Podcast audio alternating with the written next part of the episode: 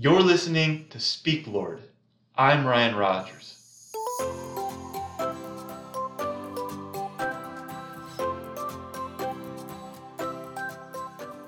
My mental image of a shepherd is a quiet, reliable man with an old British style hat, minding his own business and taking care of his flock. I have respect for this version of a shepherd. It's hard to be angry with him. Well, God found a reason to be angry with some shepherds. I was listening to the book of Zechariah while I was on a run, and I kept hearing strong words against shepherds. Zechariah chapter 10, verse 3 says, My anger is hot against the shepherds, and I will punish the leaders. The verse before that says that the people are like sheep and they are afflicted for lack of a shepherd. The imagery here is of shepherds as leaders, leaders who aren't doing what God has called them to do. And the people they are leading are suffering because of it. And God doesn't like that. It's not just here. In the next chapter, Zechariah chapter 11, verse 15, he calls them foolish shepherds. And in verse 17, it says, Woe to the worthless shepherd who deserts the flock.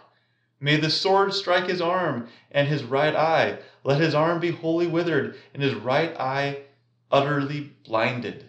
Jeremiah 34 says, Wail, you shepherds, and cry out, and roll in ashes, you lords of the flock. For the days of your slaughter and dispersion have come, and you shall fall like a choice vessel. No refuge will remain for the shepherds, nor escape for the lords of the flock. God finds reason to be angry with the shepherds. You probably aren't a shepherd, and maybe you're not in a prominent position of leadership. These frustrating words against the leaders, they're for most of us. Almost all of us are leaders at some level. If you have influence over someone else, you're a leader. And these words speak conviction to us in any leadership role that we're called to. Maybe it's a big business, maybe a small business, maybe a ministry or a church, or maybe your leadership is on the home level. You're a leader in your family. You're an older sibling, you're a parent, you're a spouse, whatever place God has put you in influence, take that role very seriously. It impacts the lives of others. I hear these words to the shepherd, and I hear them as a pastor, as a spiritual leader. And I'm reminded that the calling to lead others in a spiritual way is a heavy, serious calling. I hear these words as a father and as a husband.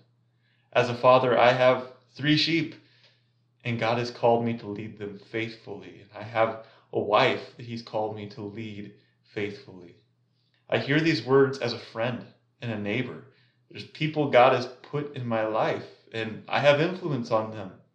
And this influence is a beautiful thing, but it's also a very serious thing. Something so serious that when leaders fail to lead and they abandon and abuse and hurt the people that they're called to care for, God gets angry with the shepherds. I know this is not really a positive, encouraging Speak Lord episode today, but maybe it can be convicting to us. Maybe these words can remind us that we have a calling and that our faithfulness to that calling really matters to God. Anger is not the dominant emotion God experiences. It's not the main way we experience God. He's a God of love, but He does feel anger when we mislead, abandon, and abuse those He's placed in our care. He's also a God of grace. He has a grace even for the foolish shepherds. Every single one of us has let him down in some way at whatever level of leadership he's called us to. But because he's a God of grace, we can surrender our influence and leadership to him today. And as we surrender, we will feel his pleasure instead of his anger. We will feel him empowering us to lead the way he's called us to lead rather than his frustration in our lack of leadership? How is God speaking to you today? Speak, Lord. Your servant is listening. You can find more of Speak Lord by searching for Palmer SDA Church wherever you get podcasts and at PastorRyanRogers.com.